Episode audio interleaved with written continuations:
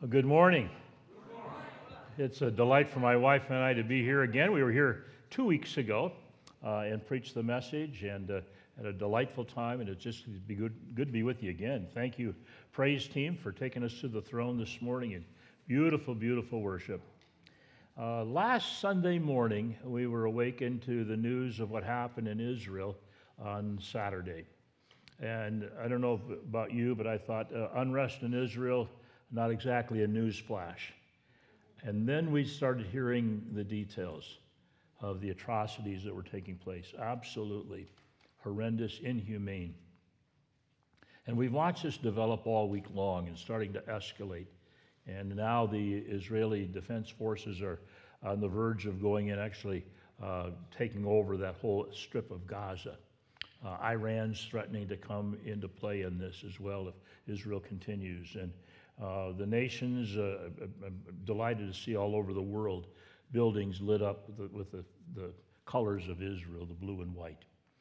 But uh, as we come here this morning, and we've been inundated with this all week long, there's a, there's a, I read about this years ago, that there's a, a syndrome called uh, the uh, narcotizing dysfunction. You ever heard of that? I hadn't either. I'd looked it up uh, probably 10 years ago when I heard about it. The narcotizing dysfunction is the substitution of knowledge for action. And that is uh, to th- for, for somebody to think they have knowledge of a problem, they're convinced because they have the knowledge they've, helped, they've helped solve the problem. And so if you've read an article uh, online and you like it, you, you, indicate like and maybe you share it, uh, then narcotizing dysfunction is the, the thinking that because I know and because I've done something with that knowledge, then I'm solving the problem. Uh, and, there's, and so as a result, um, people feel that by reposting something, they're solving the problem. It's a substitution of knowledge for action. And I don't know about you, all this week I thought we got to do something. We got to do something about this, and yet we feel so helpless. The problem started 4,000 years ago, and the problem still exists today. There hasn't been a solution, and yet the praise team this morning led us to the name of that solution. The name is Jesus. Jesus is the only one that can break down those middle walls of partition. He did it with Jews and Gentiles when he formed the church. We read about that Colossians chapter 1. And it's only Jesus that can do this, that can break down those walls of, of centuries and centuries of animosity. So we need to pray today. We can do something, and we, we, we, can, we can pray. There may be more we can do down the road as this develops, but certainly at this point, we need to pray. But how do we pray? May I suggest, first of all, we pray for, um, for peace for peace, uh, and by that I mean a lot more than just stopping the missiles. I mean peace in the hearts of people. So let's pray for the church there. The church is found both uh, among Jews and among Gentiles, among the, the, the, Jews as well as the Palestinians.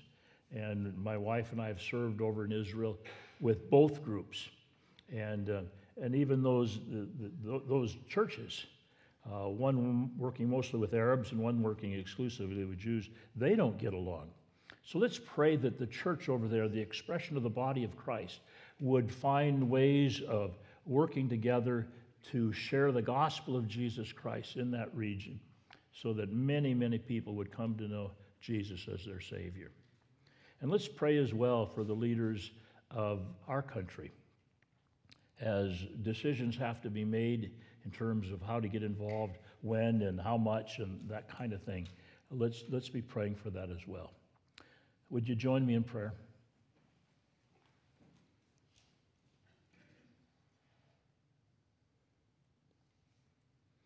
Our Father and our God, our hearts are heavy today as we've seen uh, visuals of bloodshed, of, of things unspeakable. And Lord, I just pray that I pray, Lord, that your will would prevail. I pray, Father, that, that the, the forces of evil and wickedness, um, Father, would be restrained. I pray for the leaders of our country, our president, the legislatures, that, Lord, you would uh, give them wisdom. Uh, may they be of one mind. And Lord, I pray that they would do the right things, uh, but Lord, show them the way. And then, Father, I pray as well for the church in Israel. I pray, Lord, that you would unite the Jewish church as well as the Palestinian church, that they would see that their enemy is not each other, but their enemy is uh, the ruler of the darkness of this world. And so, Father, may they be united, and Father, drive them to their knees together. So that, Father, the opportunities for the gospel in that uh, dry and thirsty land would be realized through the Lord Jesus Christ. And Father, we pray for we pray for uh, we pray for peace, and Lord, may it prevail. May it begin in the hearts of people one by one, as they see Jesus as the only Prince of Peace, who can who can deliver. Father, for this time in the Word today, oh Lord, Lord, I pray that you would give us uh, guidance. May our hearts and minds be open to whatever you have for us. And Father, I pray that you would use something from the message of the service today to minister to every single person here, that we might uh, not only hear and believe, but Father, something might change in our lives to make us more like Jesus. And we'll thank you in his name. Amen. When we think of the, the world we live in and the lives that we live, um, one of the, I ask the question, what brings me most joy? And I think if you're at, what, what brings you most joy, Doug? I think what brings me joy is when I see the hand of God at work. Does that bring you joy? When you just see, when you see somebody come to know Jesus, or when you see somebody who's struggling in their faith make that decision of a, of a step forward in their faith to be more like Jesus. What brings me joy? I love baptisms. Do you? just that visual expression that maybe somebody who's 80 years old or maybe somebody who's eight years old. I was eight when I was baptized in a little church just like this. Baptized, and I'll never, I'll never forget that moment of, uh, of that surrender to Jesus. Every one of those baptisms is a picture of God at work. So I love any expressions of God at work. It brings me great joy. When I hear somebody that's made a great decision for Jesus, I just want to shout inside people have different views of God's intervention in our lives. Um, Christians do. Some Christians live life as if God didn't exist. They make all their decisions without Him. They're maybe over on this side where um, one author called it practical atheism. In other words, practical atheism, we believe that there's a God. We, we maybe have accepted Jesus as our Savior, but we live and make decisions as if he doesn't exist. Do you know what I'm talking about? It happens. It can easily happen into our lives where we have self confidence. I've been here before, I can do this. And sometimes it's God needs to get our attention to draw us to the place where we realize we need Him. I remember uh, a man in my office years ago. I didn't know him. He was recommended by a friend, very wealthy man. He's, uh, uh, if you uh, He's on national uh, radio and some national television, so recognizable, but he was, he was having a hard time because he was going through a divorce. And up until that time in his life, everything was wonderful. His life was wonderful. His marriage he thought was wonderful. His children were wonderful. Uh, he had all kinds of money. He had all kinds of fame. And so he's telling me a story. And as he's telling me his story, he says, and I know um, that um, God doesn't bring any, anything into our lives that we can't handle. And I let him finish his story. And then I, then I came back to that. I said, David, uh, you mentioned something that God doesn't bring anything into our lives that we can't handle. I said, I think God does that all the time. And he, he looked at me, he said, Why would God do that? I said, Maybe Maybe God does that to help us to realize that we were never meant to live life without Him. So, this is practical atheism. And then the other extreme of God's intervention in our lives is the person who drives into a parking lot and prays that God would show the right parking spot. You know, just, just the opposite. Where they're in the grocery store and there are six different brands of potato chips, all of them equally bad for us. But this is the person who prays about all of those details. Lord, help me to choose the right brand here of potato chips. And so this is a continuum.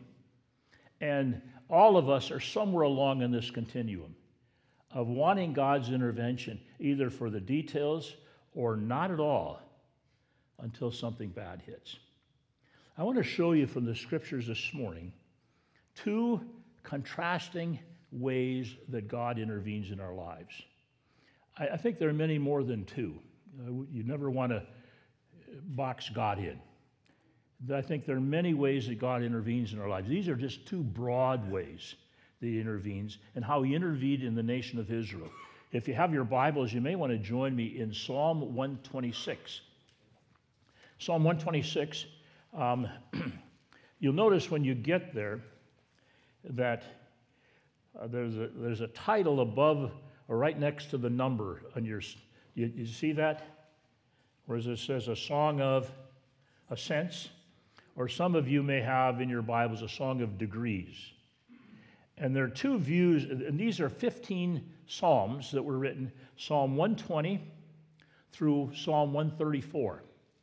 So all of those are Psalms of ascent or songs of degrees. But ascend or ascending, many believe that there are one of two reasons why these were written and how they were used the children of Israel were to gather together in Jerusalem three times a year or four times a year uh, uh, for the main, um, they, were required as, as heads of families to come. So they come to Jerusalem for these festivals.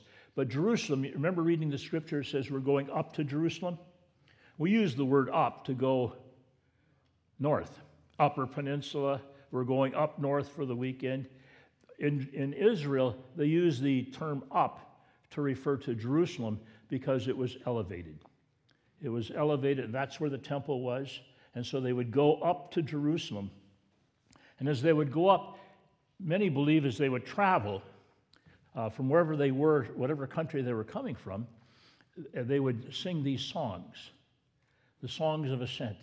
Maybe as they're leaving home, they sing Psalm 120 and 121 and 122 and 123. Why would they do that? to prepare their hearts for the throne, for, the, for to be with to be uh, uh, to worship at the temple. Others say maybe it wasn't to, to be sung on the way up to Jerusalem, but maybe it was to be sung on the 15 steps that, that were involved in the southern approach to the temple. So they would kneel on the first step, Psalm 120, 121, 122, 123, until they got to the top and could enter the, temp- the temple, and their hearts were ready for worship. We don't know what, which, what it was, but the purpose, I think, was to prepare the hearts for worship. I, at our church over the years where I pastored, I often challenge the people when you when, be prepared for Sunday worship. Well, how do we do that?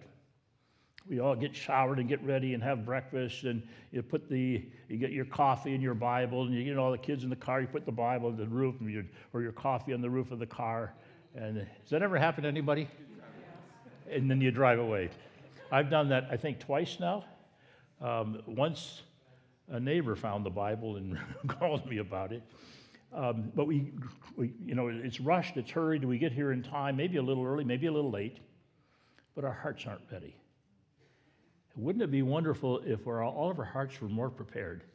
Maybe by getting up a little earlier, maybe by Saturday night, read a couple of these songs of ascent to prepare our hearts. So, are you with me yet? Okay.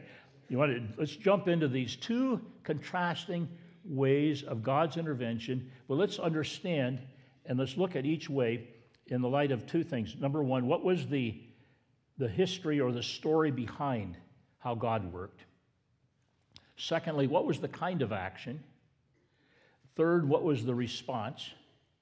And fourth, what was the result? Okay? Let's look at the first one, starting uh, Psalm 126, 1 through 4. Let me just read. When the Lord restored the fortunes of Zion, we were like those who dream. Then our mouth was filled with laughter and our tongue with shouts of joy. Then they said among the nations, The Lord has done great things for us, or for them. The Lord has done great things for us. We are glad.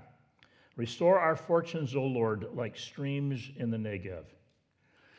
There are, are many possible stories behind this. This means of God's intervention is where God intervenes dramatically, suddenly, miraculously.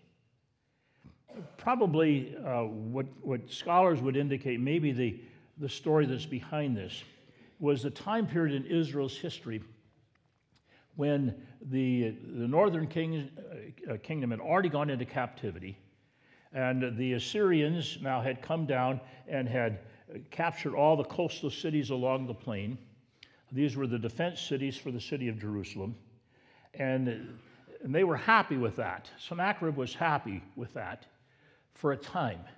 And then he said to Hezekiah, the king of Israel, er, in Jerusalem, he said, Pay tribute, or I'm going to conquer the city of Jerusalem as well. So Hezekiah paid tribute, paid this heathen king money to not destroy them. And finally, the king, and by the way, you can see the, in the British museums and so forth, some of the uh, mosaics or frescoes of those capturing of the cities. And finally, the king said, I want Jerusalem too. I want Jerusalem. And by the way, if you trace back through the Bible, you see this conflict between two cities the city of God and the city of man. City of God is represented by Jerusalem. City of man represented all, going all the way back to Genesis chapter 11, the Tower of Babel or Babylon. And so you'll see Assyria is representing this Babylon, and uh, Babylon would take over Assyria in time. But the king of Assyria said, No, I want Jerusalem. So he sent his general called the Rabshakeh. He sent him down uh, uh, south to Jerusalem, and he surrounded the city.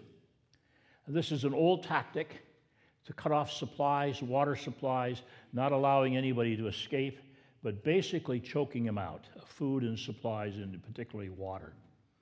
And so, and then the Rabshakeh is speaking out uh, and saying to the people sitting on the wall uh, from inside the city, he said, If you think uh, your God's going to save you, he's not going to save you.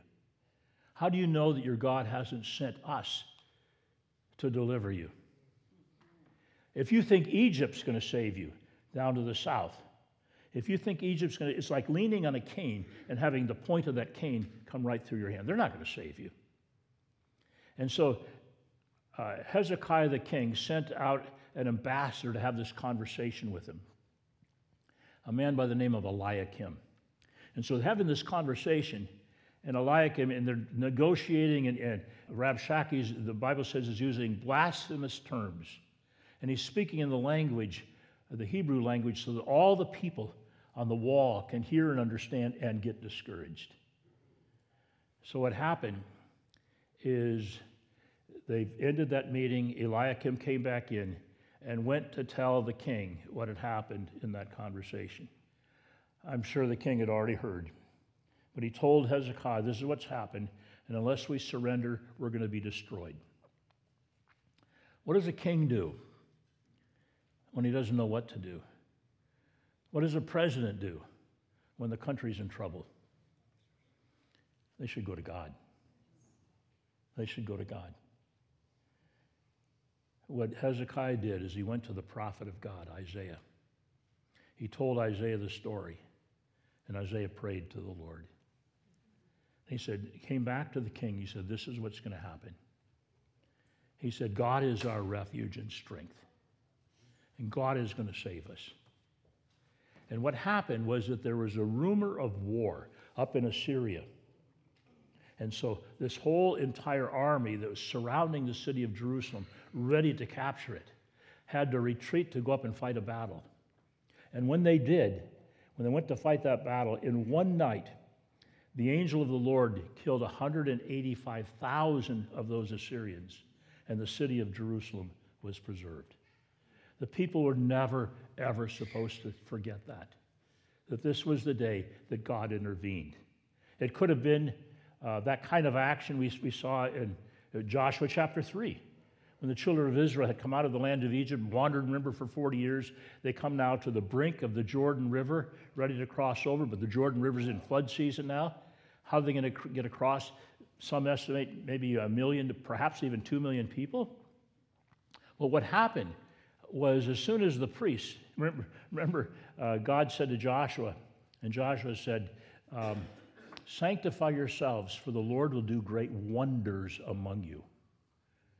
The word wonders there, when it's translated, it means amazing, astonishing, hard to explain. By the same, by the way, the same word that was used with regards in, in, in Isaiah chapter 9 and verse 6. For unto us a child is born, unto us a son is given, and his name shall be called Wonderful. Does amazing, astonishing, hard to explain things. And so, sanctify yourself, the Lord will do great wonders among you. The next morning, as the priest carrying the Ark of the Covenant came and stepped foot, the waters spread so the people were able to walk through on dry land. I read a commentary many years ago that the author doesn't believe in any miracles, doesn't believe in any type of divine intervention. And so he said it's obvious what happened here. It's happened two other times in history. You go 12 miles up north on the, the, the Jordan River, and there's a place called Adam, where the, the, the, uh, the, the walls of the river collapse, cutting off the river. And so he said that's, that's the natural, ex- that's what happened. Even if that were what, what was happening, it was God who did the timing and made it happen because they walked through. Can you imagine? You step foot there and they walk through on dry land, the Bible says. So it could have been that event. It could have been any number of events where God worked this way amazing, astonishing, immediate. So this is the kind of action where God does it all. He does it all. Um, we, are, we do nothing, we just have a front row seat to his action. I remember years ago, my wife and I were blessed by our church. They sent us to Hawaii um, we never understood the one way part of it, but, uh, but we, so we went to, and our kids were at the age, our, our son, our oldest, was in college, and it was, this was during the summer, in July we went. And so in previous trips, we'd always brought in somebody, Grandma D, we called her, and she watched the kids. And the kids were saying, We love Grandma D, but we're old enough now. Well, we weren't convinced. But uh, so we had we had people that were watching him, but they stayed in the house by themselves, Andy and his two younger sisters. we're in Hawaii. We came back to the uh, hotel one day, and the, there's a flashing light on the phone, meaning we have a message, and we listen to the message. It was from our son, and it went something like this um, Just want you to know we're okay. We almost died, but we're okay and hope you're having a good time or something like this. And we, we listened to that message and thought, what, what's happening? Or what happened? So we, we tried many, many times to get a hold of him, couldn't get a hold of him. We called neighbors and that kind of thing.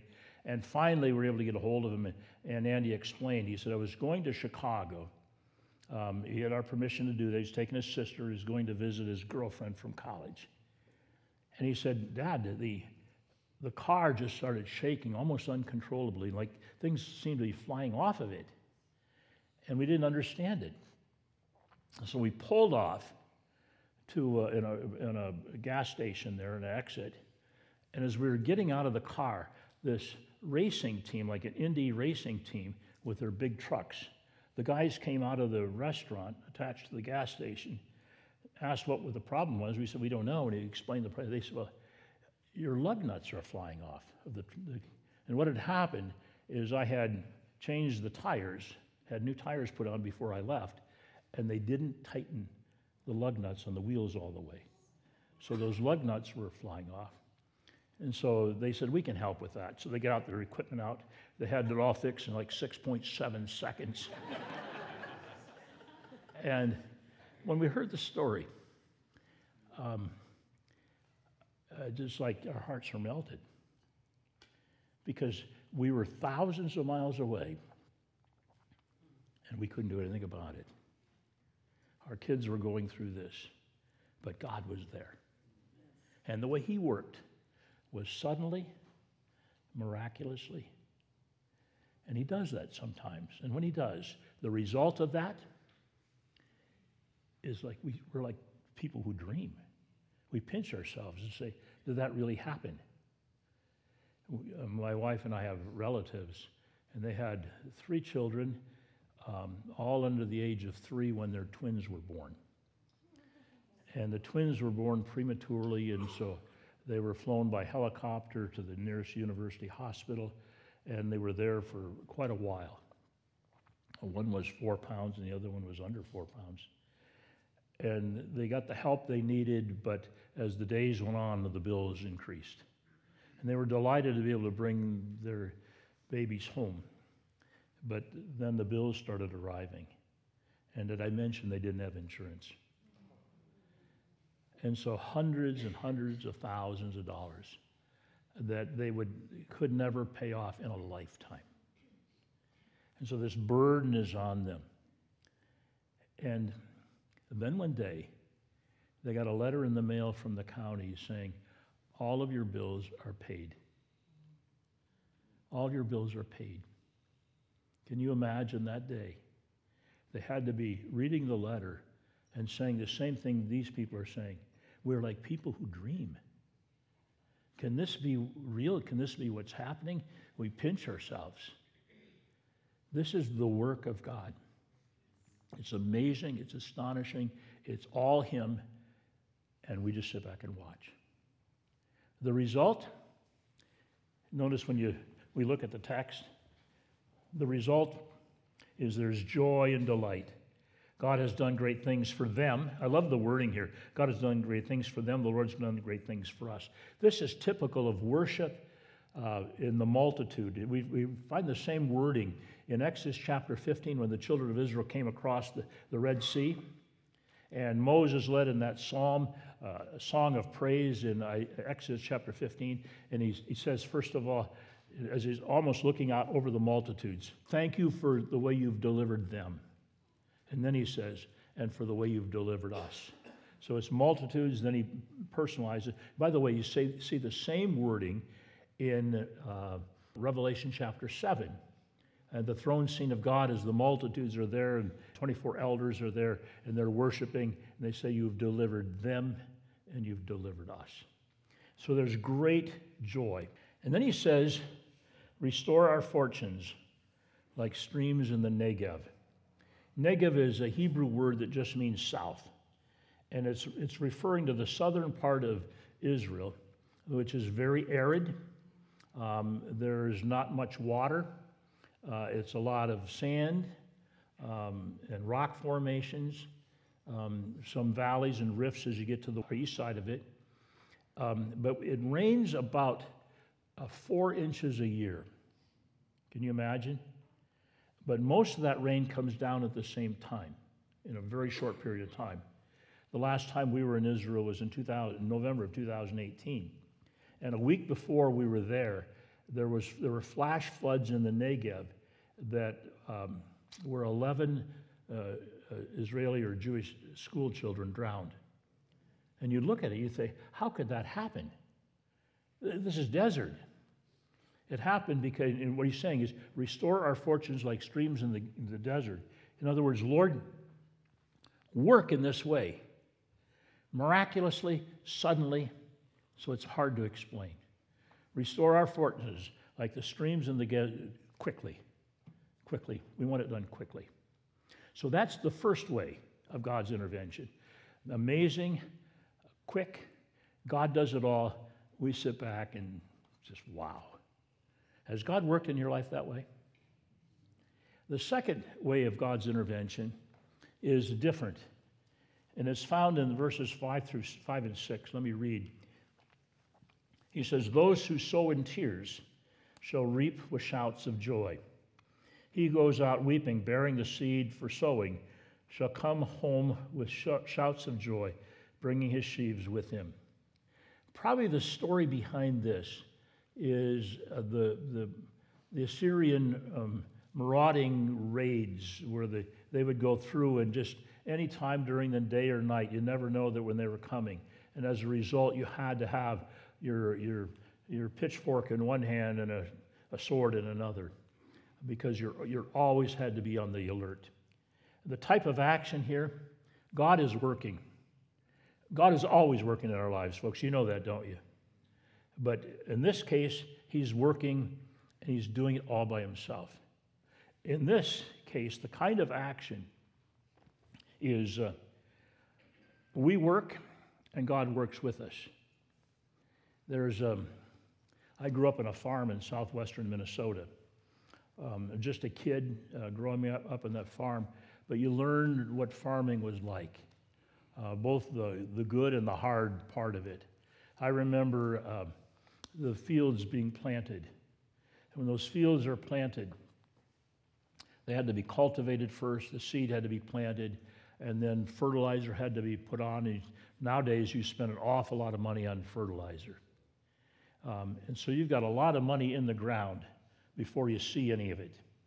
And then you have to pray. And you have to pray that the rain would come at the right times, the seed would germinate. You'd have to pray for sunlight at the right times. And then you want to pray for the rain at continuing times during the life cycle of the corn or beans or whatever you're growing so that the crop would flourish. The Old Testament calls that the early rains and the latter rains. That we pray for those are blessings from God. But, but that's what he's talking about. Sometimes God works in our lives, but he does it when we're working, when we're weeping, and when we're praying, and we're waiting. This is hard. This is hard. Um, that's the kind of action that takes place.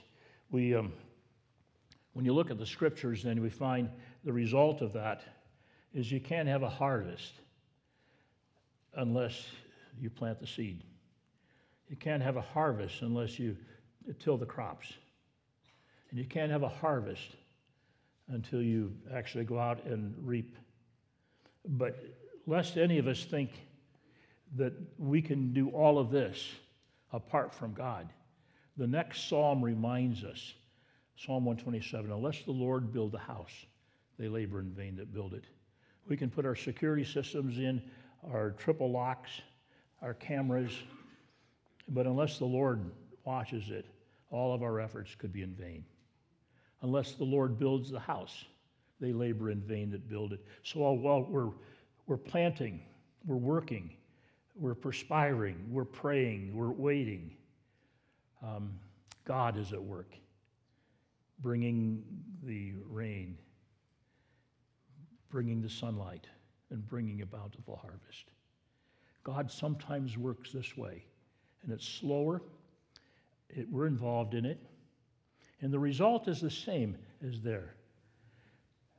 We, the, the response is the same. We praise God.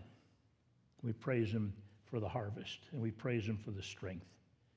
I'm reminded, we, we remind people that uh, we, my wife and I work with pastors and wives, and we'll have uh, retreats up at the lodge, and oftentimes before a meal, we want to give a blessing. Bless the food. You've done it at your home, haven't you? But the rabbis, when they approached it, would approach it differently. They would say, We don't need to bless the food. The food's already been blessed because the, the, the seeds have been planted the rain has come, the harvest has come. And so we don't need to bless the food, but let's take this opportunity to bless the one who's blessed the food. And so that's an opportunity to bless God. Now, so that's the response. Now, let's, let's apply these in different ways. Let's apply these to salvation. Is salvation this kind of intervention from God, where it's quickly, it's suddenly, it's all God, or is it this kind? I don't mean to trick you here. Let me give you the answer before I, one of us gets it wrong, okay? Salvation is this. Now, don't misunderstand. The road to salvation could be long, where we're listening, we're hearing, where our, our, our minds, our hearts become more and more open. But the moment of salvation, it's all God. And the Bible says we're translated in that moment from the kingdom of darkness to the kingdom of light. Prior to that, he said in Ephesians chapter 2, we were dead in our trespasses and sins. But the Holy Spirit breathed into us through re- regeneration, the spirit of life, eternal life. So, salvation, there could be a ramp up to that, it could be a journey, but the moment you're saved is a, a tremendous moment of repentance and faith where uh, life, eternal life in heaven begins that moment. Now, contrast that with sanctification, the journey to be more like Christ. Don't you wish that were sudden? Like the moment we accept Jesus, we're like Jesus. It doesn't happen that way. It's a journey of sowing and weeping and waiting watching God work. And so, along this journey, God uses people, He uses the Word, He uses His Holy Spirit, He uses circumstances. And little by little, every day, little by little, in every way, Jesus is changing us. What about finding a mate? So, all of our teenagers now ready to take notes. How do you find a mate?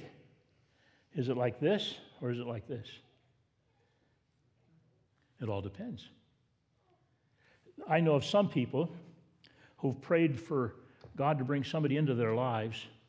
They've, they've never told anybody what they're looking for, they've never been on a, a dating site. And God brings that person just like that into their lives. And before long, they're married, and it's like, wow. That, where God worked immediately, uh, and it was all Him. And God made it happen. There are other times where people pray and they work and they wait. They're on one site and another site. They're doing everything they can, uh, and God hasn't provided. And then maybe one day He does. So God works in different ways in our lives. What about breaking addictions? How does God work in your life? For some people, they they come to know Jesus, but they're still struggling with an addiction. And they pray, and like that, that addiction that's held such a strong grip on them for years is loosened. And they've never touched the addiction again. Maybe that's happened with you. But for others, it's praying, it's working, it's going to support groups, it's having accountability partners, and it's a long, hard journey. What about cancer? How does God intervene in our lives? I've known a number of individuals who've had cancer and they're diagnosed, they're ready to begin their treatment programs, and they get a second opinion, and the second opinion says, You don't, you don't have cancer. You don't have cancer. And it wasn't that the first diagnosis was wrong, it's just something happened between first diagnosis and second diagnosis. And that is, God worked dramatically, powerfully, and it was all Him. Sometimes God works in our lives through cancer in that we pray, we change our diet, we do everything possible, and then it's surgery, and then it's chemo, and it's radiation.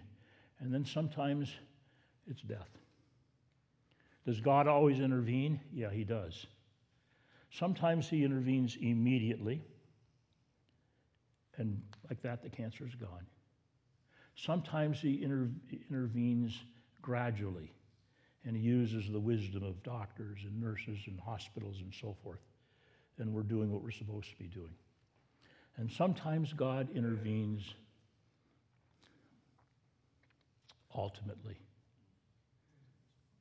where we're changed. The cancer's gone, and we're in the presence of the Lord. I've seen God work in all these different ways.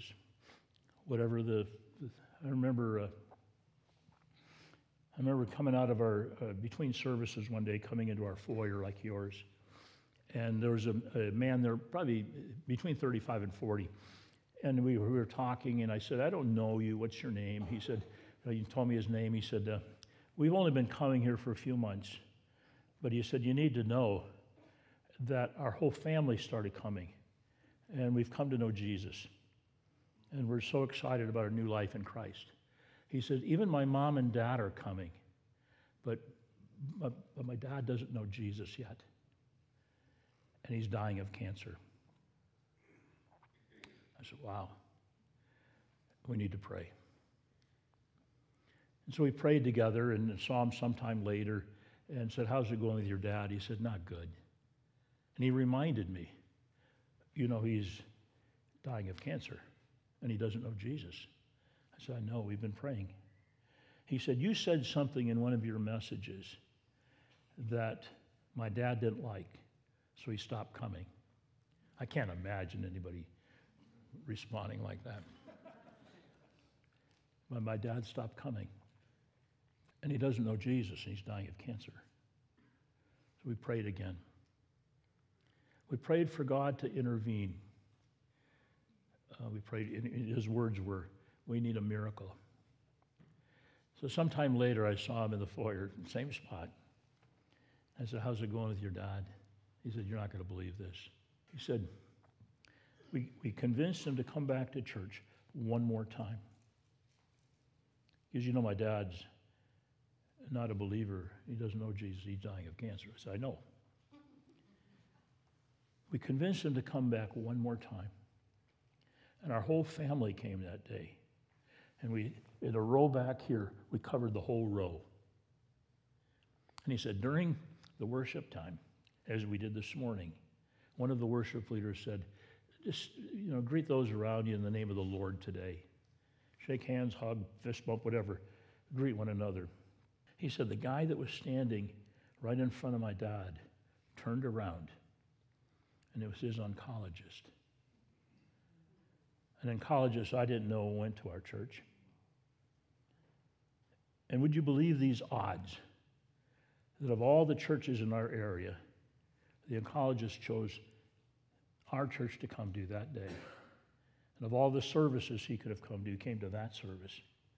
And of 2,600 seats, he chose that seat. Would you say that's God working? That's the miracle that he prayed for. And he said, when my dad saw the face of his oncologist, he just wept. And we all wept. He said, My dad came to know Jesus. And it was a couple months later, we had a funeral for his dad, who was ultimately healed. Now, let me ask a hard question. Perhaps it's not so hard. If you need and want God to intervene in your life, which would you rather have? This kind of intervention, where it's quick, it's sudden, and God does it all, and He gets all the, like, we're like those who dream. Or would you like this kind, where it's slower, it involves us in some form or another, working and waiting and weeping? Are you ready to vote? Nobody looking around. How many want this action? you really do. Want you want both? both. okay. How many want this? Would, this is your preference now. How many would prefer this? One more time. I'm over here. I want this. How many want this? Some of you don't want anything. In my life, I've lived a long time. God has intervened in our lives many, many, many times. Very few of them have been like this. And while this is what I'd prefer, I think this is what God prefers for me. Because if I always had this, um, God could have never taught me things about Him that I needed to learn. God would have, I never would have learned some things about myself that I desperately needed to learn. And so it's not a matter of I want this or I want that. God's going to do whatever He wants. But recognize that while we oftentimes want this and pray for this, let's recognize that God is just as powerful when He works in our lives this way. And whatever way He works, let's give Him the glory. Okay? Our God and our Father, we're just we're thankful today that we serve a God who is not distant from us. That while you're transcendent and otherly and uh, a billion miles away, you're also here, immanent. And you know the hairs of our head, you know the needs of our heart. And Father, you care about us and you work with us. So, Father, I pray today for every person here who's facing a challenge in their life and they need some type of intervention from you. Lord, bring that intervention, whether it's immediate healing, immediate wisdom that they need for a decision, or Father, if it's more gradual, give us the patience to wait, give us the will to work, and give us the faith to trust. In Jesus' name, amen.